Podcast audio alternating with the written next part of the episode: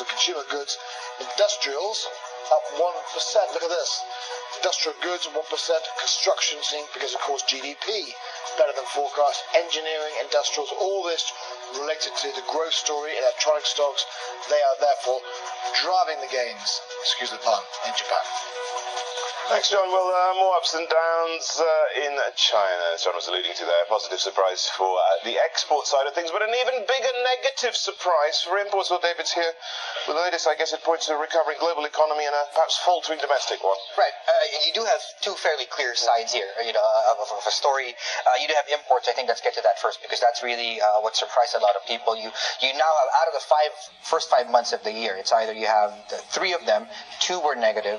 Basically, one was negligible growth. So I guess that does also tell you some something about domestic demand as well. And also, I think this was pointed out by Citi and Macquarie. Uh, China buys a lot of raw materials, and this drop in buying when it comes to things like ore, for example, because you have some problems getting financing to buy up a lot of these ore, for example, that's actually contributing to this drop in imports. Now, as you mentioned, exports, uh, okay, what, pick up 7%. Um, obviously, it helps that the U.S. is adding what 200,000 jobs a year, a, a month rather. Um, you have Japanese growth. We talked about that picking up. You have this big trading bloc in the ASEAN region.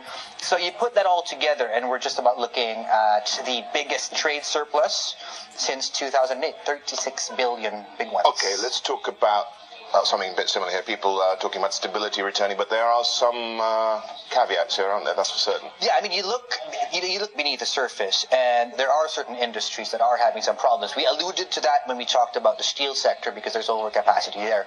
Now, what's been happening is that you look at credit ratings, uh, there have been a lot more cuts this year than at least uh, in over at least since five years ago. There's been a lot of uh, cuts as far as the outlook's also concerned, downgrades on the outlook. So um, last year, this is data compiled by China Investment Securities. Uh, we were at 13 from January to May. This year, we're up to 17. Now, it's also basically a an accumulating number, meaning the 13 firms that had their ratings cut last year doesn't mean that they're all well and good right now.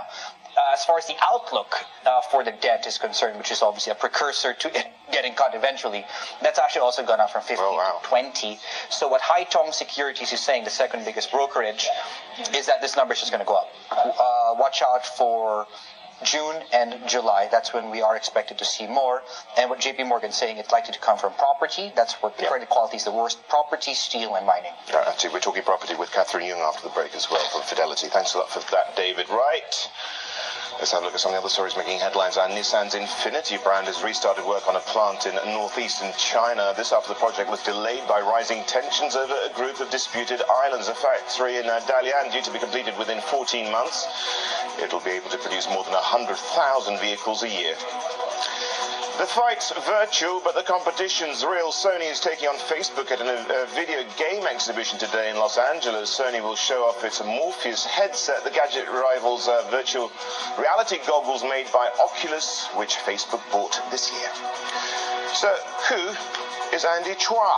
Well, we know this much. He's Singaporean and he's got some money. Chua paying more than $2 million for the privilege of dining with Warren uh, Buffett, uh, the billionaire holding an auction every year with the money going to charity. Last year's winner, well, he or she chose to remain anonymous.